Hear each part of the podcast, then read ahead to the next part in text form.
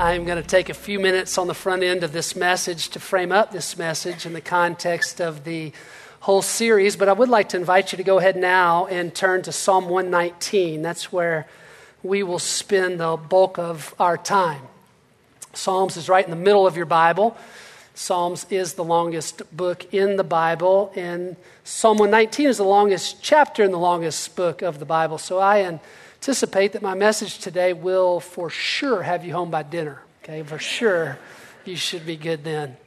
And actually, we're going to do something quite different today. It's a little bit odd, especially for the second message in a 10 part series. It's an idea that we got from Kevin DeYoung, and I say we because Lloyd's teaching the same message down at Franklin this morning, and so we've been trading ideas all week. And, and this is the idea for today. We are going to here in message number two will be the conclusion to the series.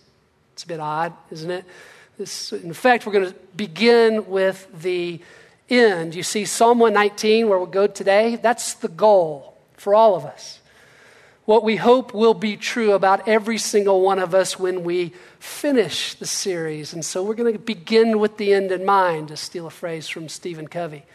We'll begin with that end in mind, and we'll make some conclusions today. I will from the passage, from the chapter, that we will then come underneath over the next eight weeks, that we hope will ring more true. These conclusions will ring more true and resonate more deeply as we build the foundation underneath them over the next eight weeks.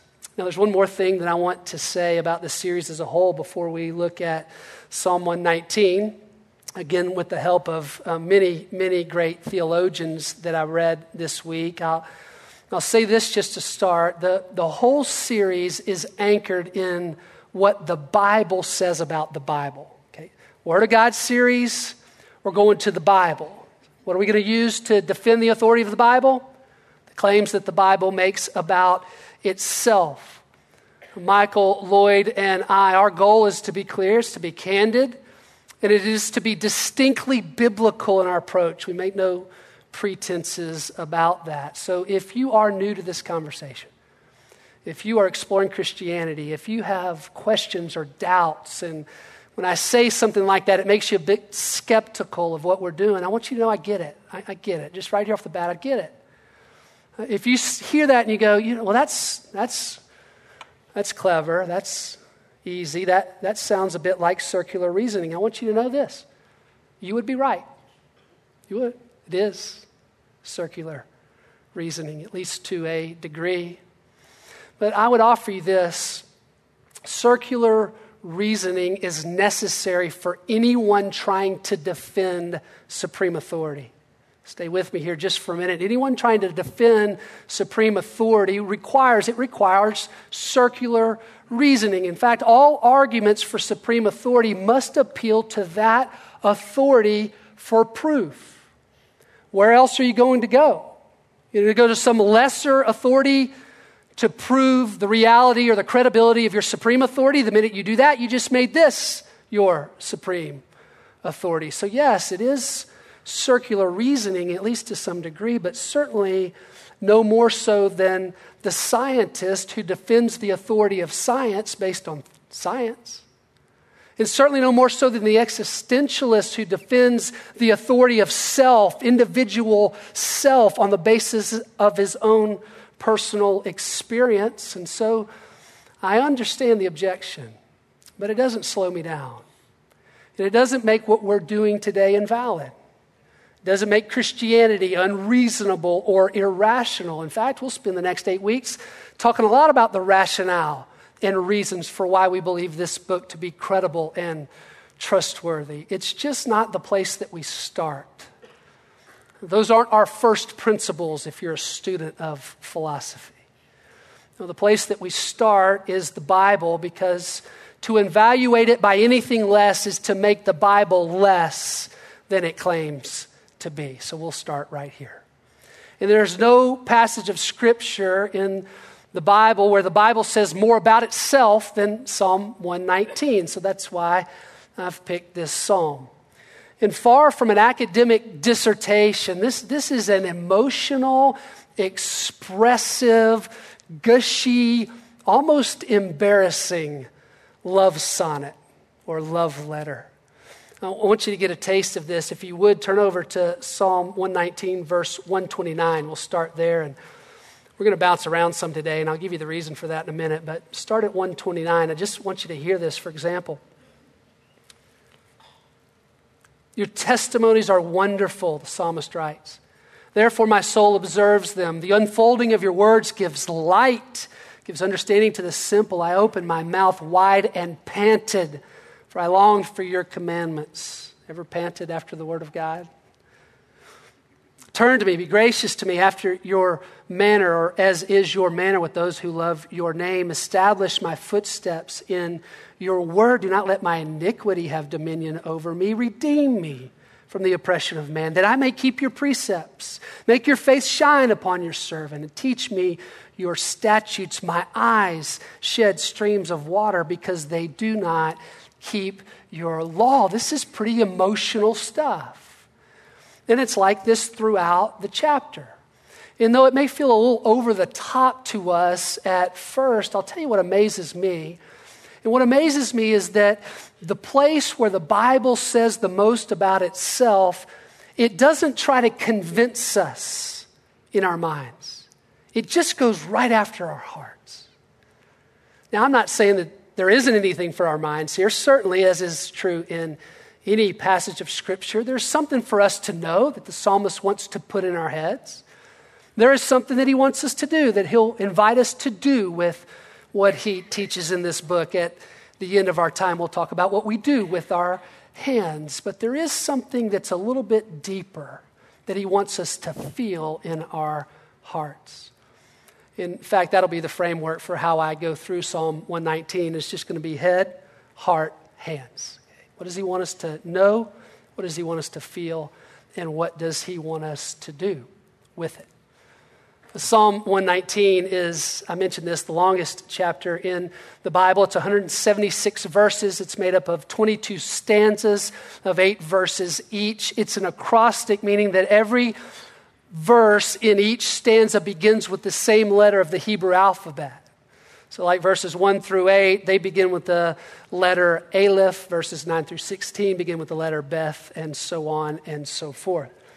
169 of the 176 verses speak to the Word of God directly. The psalmist references the Word of God, and he uses eight synonyms to do so. When you hear these, just think the Word of God. Here they are the law, testimonies, precepts, statutes, promises, commandments, rules, and the Word itself. So just Think about shades of the same color. There is a little variation in meaning, but if you got out the painter's wheel and you looked at green or a section of green, and they're just shades of that same color, all referring to the same big idea, and that is God's revelation through His words.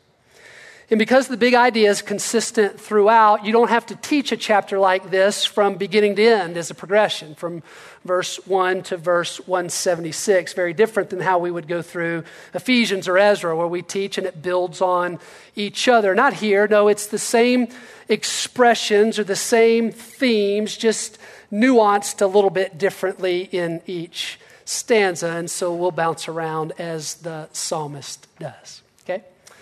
First question is about our heads. What is the psalmist trying to put in our head?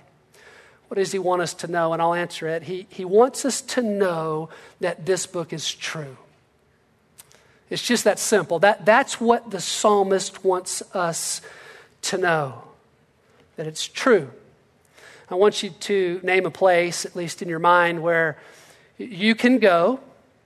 Uh, maybe it's uh, something you could read, or maybe it's something that you could watch some speaker that you could hear where you are absolutely 100% sure that all of it is true.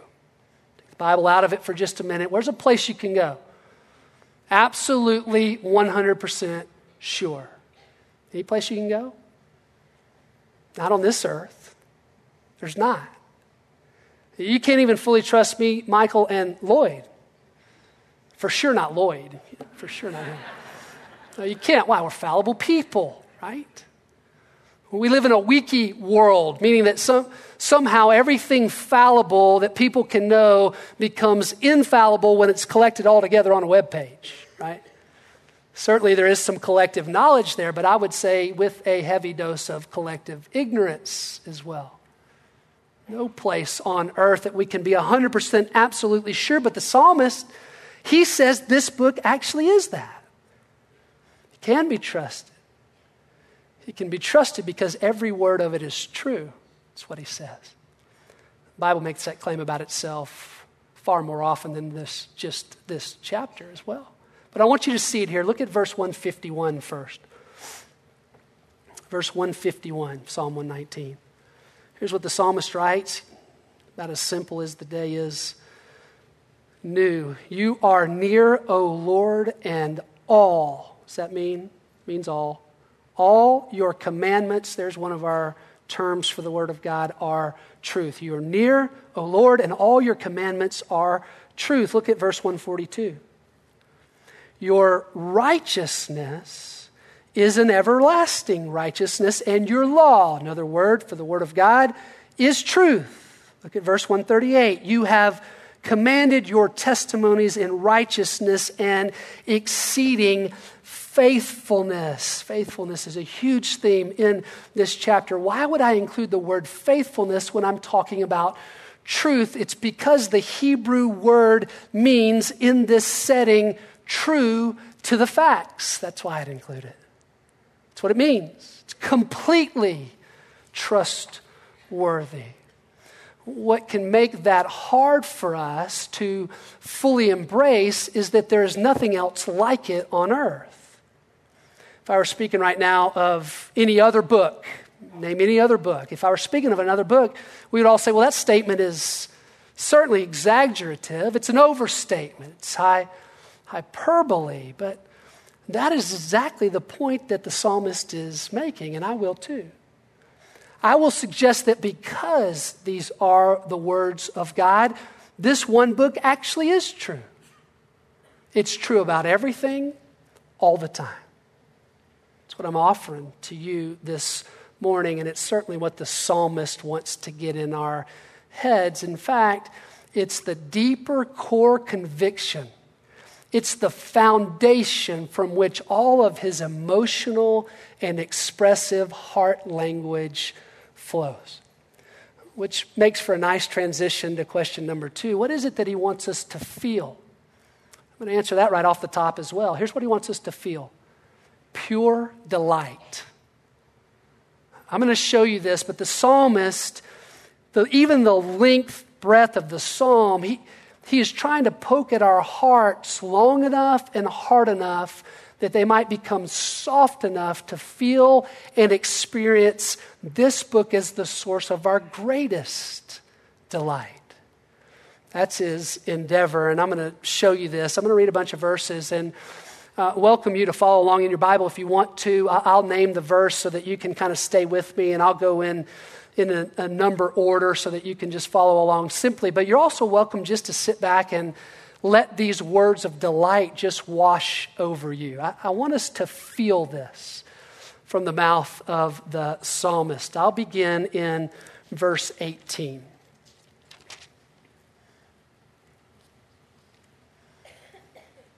You follower alongers there? Y'all ready? Verse 18. Open my eyes that I may behold wonderful things from your law. Verse 24 Your testimonies are also my delight, they are my counselors. Verse 45 For I will walk at liberty, for I seek your precepts. Verse 62 At midnight I shall rise to give thanks to you because of your righteous ordinances. Verse 72 The law of your mouth is better to me than thousands of gold and silver pieces.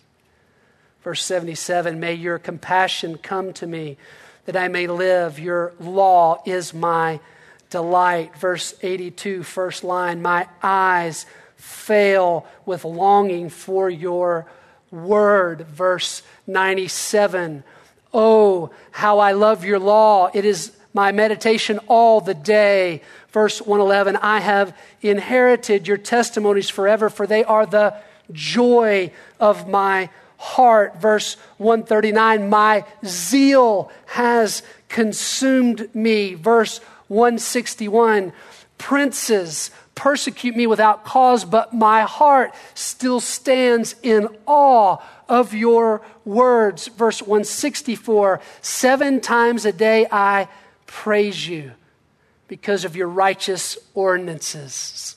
Verse 167 My soul keeps your testimonies and I love them exceedingly. Verse 174 I long for your salvation, O Lord, and your law is my delight. I literally could go on and on.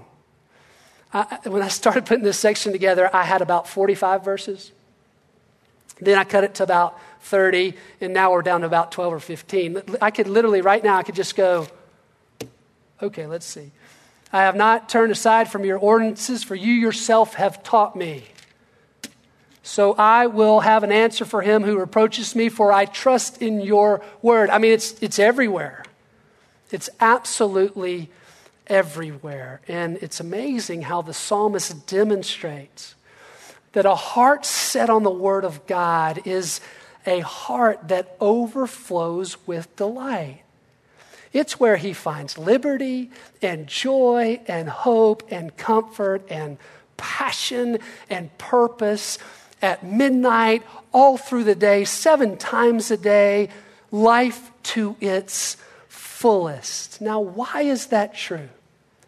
Certainly, it is true here through the word of the psalmist, but why would that be true? What, what is underneath it that would allow him to experience such delight? It's this it's because the psalmist knows that in God's words, you will find him.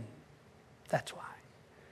You will find his presence, his actual personhood in his words. Our souls, they don't long for a book filled with words.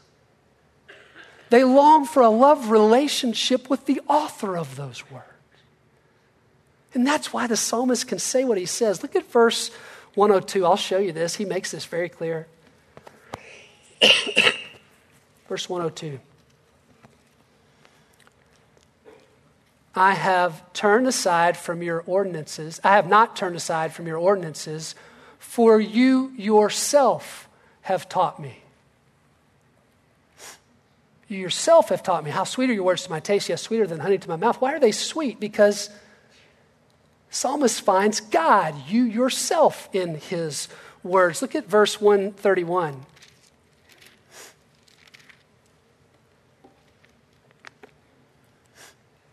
Oh, yeah, we looked at this. I want you to see how it transitions to 132. I opened my mouth wide, panted, for I longed for your commandments. Here's 132 Turn to me and be gracious to me.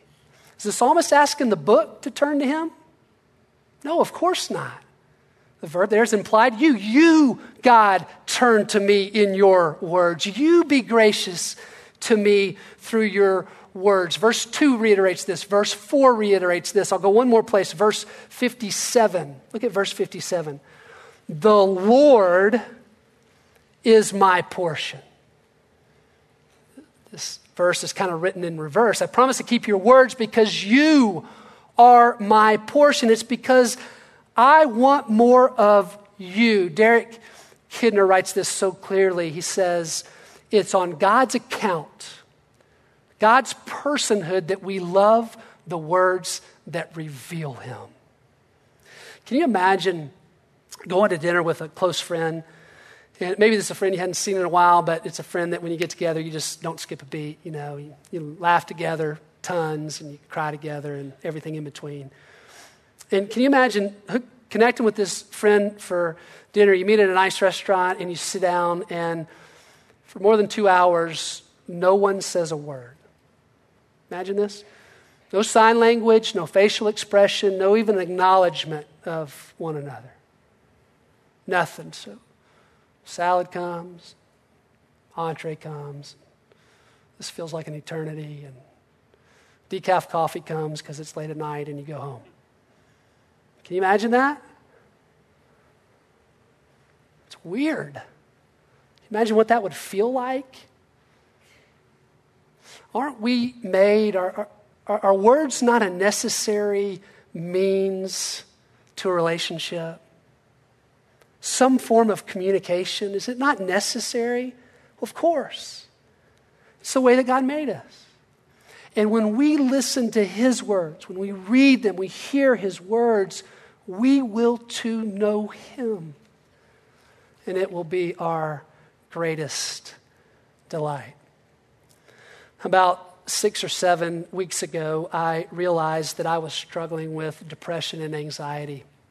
I went to see the doctor to get some help, and uh, the doctor, she affirmed that for me. The clinical diagnosis is a major depressive disorder. Basically, for the last six or seven weeks, I've been really sad, discouraged, sad, down, anxious. Anxiety kind of ebbs and flows. At some points, it's really intense, and at others, it's, it's not. The sadness is just, it started kind of as a numbness, just a general malaise, and now there seems to be a bit more authentic sadness, if that makes sense, a bit more purposeful sadness that I can stir around in some, but I'm, I'm still sad, still struggling with that. My energy's been really low. Mornings have been especially difficult for me, and I think there are a number of reasons for that are, that are true in anyone's life if they ever get in that place. There's circumstantial reasons that are even today. There are long history reasons, the way that, that uh, we were made, designed, and, and how I've overcompensated for some of those things, things that I've created over time, even. And so there are a lot of reasons. I, I don't know that I can put my finger on any particular one or even any particular few. I'm still thinking about it a good bit. But I will say this I will tell you that leading a church is hard. It is. It's, uh, no harder than your job. I'm not trying to make any comparison. I'm just saying that it is. It's hard. It's, it's messy. Uh, relationships can be really difficult. There are uh, struggles and challenges. I, I, can get real hyper responsible, type A personality, you know, and so I can carry burdens that aren't necessarily mine to carry, just weighty on me. I, I, can, I can go so hard and run so fast that I, I can move past my emotions, you know, and just kind of put them away for another day. I don't know if you've ever felt this, but it's kind of like when you've been really busy at, at work or in some season of your life over a period of weeks, and you're just going nonstop, burning it on both ends, early mornings and late nights, and then you get a couple days off, you get a weekend off, and you wake up sick physically just because you're wore out, you know.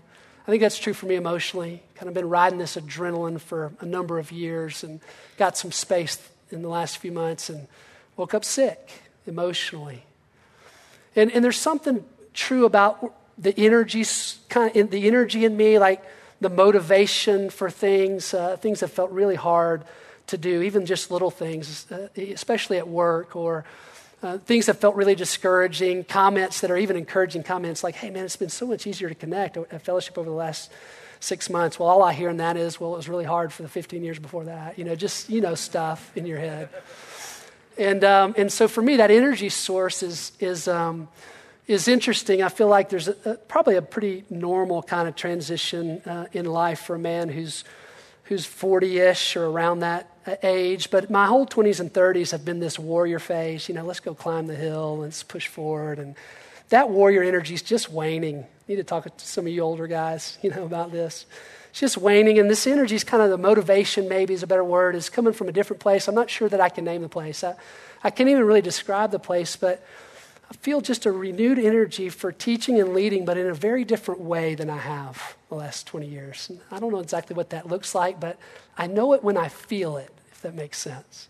I'm trying to access that well more often, I'm trying to go there more often. And, and um, I'll say this uh, too I, I did get on some medicine about seven weeks ago, and about two weeks ago, it really started helping some. I feel a little bit of an incremental step in the right direction both on um, depression and energy side. Uh, I've had great care, great help, great care. I've been meeting with a counselor, this sage friend of mine that I meet with regularly anyway, and our, our conversations have been honest and rich. It has been really sweet. Um, the leadership team and the elder team, who have known it since day one, have walked and been great support and care for me. I, have been able to continue my eating and exercise, being more healthy, and those two or three hours right after working out are just way better than the two or three hours before. That feels good. And some of you have asked me, I don't have an illness. The depression is not related to my weight loss. I want you to know that. It's, that's been healthy this year, which I'm really grateful for. It's, it's been a difficult season for me, but it's, it's also been a good one. And, and I, I wanted to tell you today for two reasons. One is, I just wanted you to know. That's one. I, I know, I wanted you to know because I know that you care. You really do. This is an incredible community of faith, and it is such a joy to lead and to teach here. It really is. And I wanted you to know for this reason, too. For the last six or seven weeks, I've been really struggling with how you find delight in this book. I've been sad. How do you find delight when you're sad? Can both of those things be true? How can you find delight with whatever's going on in your life right now? Can those two things be true? And let me say this first. There, there were two or three weeks in early December where I didn't open this book at all. Just being honest, I, I didn't have the energy to. Prayed some, thought a lot. I, I, didn't open this book at all. I don't love that that's true, but it, it's, I think it's okay. It's part of the season that I'm in. But over the last few weeks, I have been opening this book, and I've been opening it to a, a place that has been really, really good for my soul. Uh, I've been reading all the sad Psalms. That's where I've been. I've basically read the whole book of Psalms and picked the sad ones, and those are the ones that I've been reading and meditating on. Uh, I'm not sure that there's a book out yet on the sad Psalms. I'm not sure there's one out, but I've got the list if, if we want to write it. I've got it. I can give it to you. Simply allowing the words of David and so many others to put words to what I've been feeling, to help me find my own words. It's, it's just been really, really interesting in this way. Here's what's poured out of me over the last few weeks. So I read those things, and it's like words get put in my mouth, and then they become my own, and my expression is a little bit different. This is what's poured out of me sadness, for sure, and delight. Now, I can't explain that. I can't. I, am not going to stand up here and go, well, here's the logical reason for that. I, I, I, I can't even fully believe it as the words come out of my lips. Sounds crazy. Certainly counterintuitive, but I'll just say it's true for me. Now I'm at this place where not only do I think that sadness and delight can coexist, like in the same hour, but I actually think, believe that they're meant to walk hand in hand. Now, I don't know how I can go to the heights of delight without understanding the depths of my own soul. I don't know how. It seems to the degree that you can understand your own heart is the degree that you can then delight in God's word. It, at least coming out of the mouth of the psalmist. Look at this. In the same chapter that is I mean, 100% filled with delight. Look, look at what he says in verse 28. Right in the middle of it. Verse 28 My soul weeps because of grief. Strengthen me according to your word. Look at verse 50. This is my comfort in my affliction, that your word has revived me. Look at verse 143. Here's the same thing that I've experienced. I didn't see this until this week. Verse 143 Trouble and anguish have come upon me, yet your commandments are my delight. I don't know how that works. But I know that they are both true in my life right now. Even in my sadness, there is some delight. Some delight with God, there's some delight in my marriage. There's some delight with my girls. It's been really interesting. I, I know that my family, for sure, and our leadership team has actually said this to me multiple times over the last few weeks. They like the slower, sadder Bill. You believe that? Idiots. they do. They like it. They feel more connected. Feel like the trust is built deeper. They they, two of them have come to me and said that my leadership has been stronger in this month. Now, That makes no sense at all. I've been coming in at 10:30 some mornings, working 3 hours some days. That makes no sense. But it's true for them. I don't believe they're lying to me, and I don't believe that the psalmist is either. Our greatest delight is found in the midst of whatever we're facing in the words of this book, because in this book we know his presence. I'll finish here, and this will be quick, and then I'll wrap up the message. Head, heart, now hands. What does the psalmist require of our hands? I'm not going to word and verse here. I'm just going to let all of it speak. We've read enough of it. What is the psalmist inviting us to do? Read this book for all that it is. That's what he's inviting us to do. He's just over and over and over again trying to get at our heartstrings enough that we might just take him at his word and try it. I can't make you believe that this book is true. I wouldn't even attempt that. I can't make you feel what the psalmist feels, wouldn't try that either. But I can invite you to read this book. And I can invite you to begin to ask the Spirit of God to help you understand this book. And I know this, I can tell you that properly understood and engaged, this book will over time satisfy your thirst and become your greatest delight. I can. In uh, the movie The Field of Dreams, Kevin Costner plays a farmer who levels his cornfield to build a baseball field. It's crazy because he needs the corn to pay his bills, but he, he does it. He does it because he hears a small, kind of whispering voice in his head. And for those of us who have seen the movie, this one phrase has stuck with us ever since. And I want you to see the scene where this phrase pops out the first time.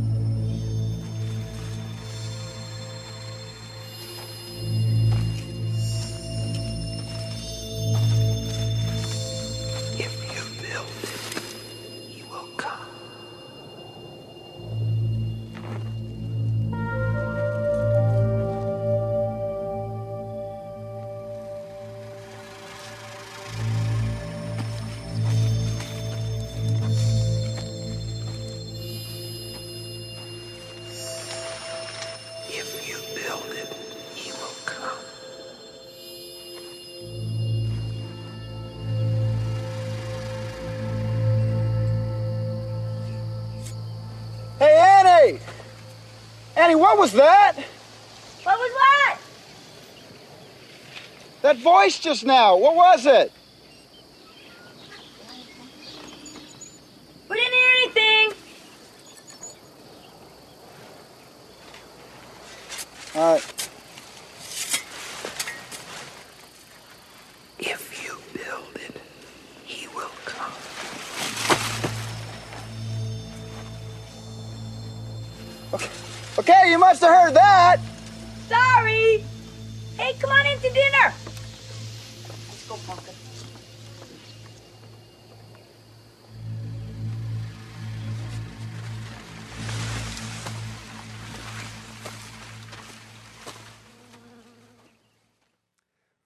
Kevin Costner's character, who you just saw right there, does ultimately build the baseball field, as I mentioned before. He does build it, and he thinks he's building it for shoeless Joe Jackson and seven other players that were dismissed or banned from, the, from Major League Baseball in the 1919 Black Sox scandal. Maybe some of you have seen that or read about that in history, but it's actually not for them.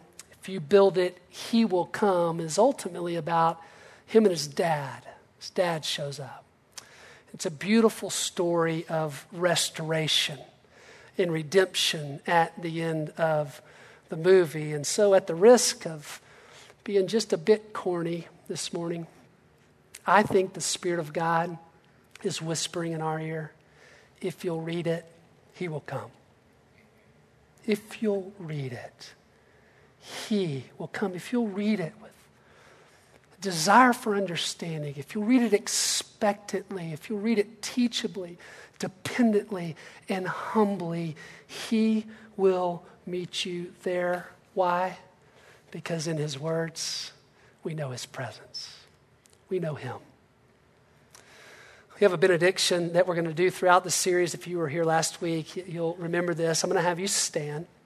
And as you stand, I'm going to invite you to read something, uh, respond to something with me. These are two questions from the shorter catechism of the Westminster Confession of Faith. And, and we do this because we stand with church historic in this over hundreds of years to say that we recognize that we are most satisfied in God.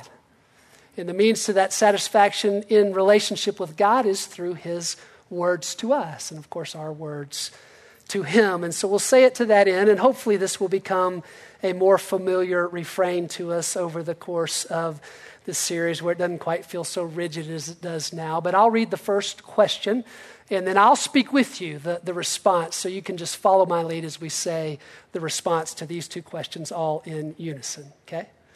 Here's the first question What is the chief end of man? Answer Man's chief end is to glorify God and to enjoy Him forever. Second question What rule hath God given to direct us how we may glorify and enjoy him? Answer The Word of God, which is contained in the scriptures of the Old and New Testaments, is the only rule to direct us how we may glorify and enjoy Him. Father, thank you for the privilege that it is to know, to enjoy, and to glorify you. Thank you for the satisfaction that comes even in the midst of sadness for the moments of sheer delight that interrupt my everyday. Thank you for your rule, which of course is not your rule book. Your rules for us, so far opposite of that. It is your kingdom rule in our hearts that in an inverse and counterintuitive way actually sets us free, doesn't bind. It's where we find liberty, hope, joy, peace, comfort and care. And so I pray then that we would find you in your words. Spirit, would you give us understanding of them? And God, would you help us to know you in a deeply personal and intimate way this series, this year, and over the course of our lives? In Jesus' name I pray. Amen. Go in peace.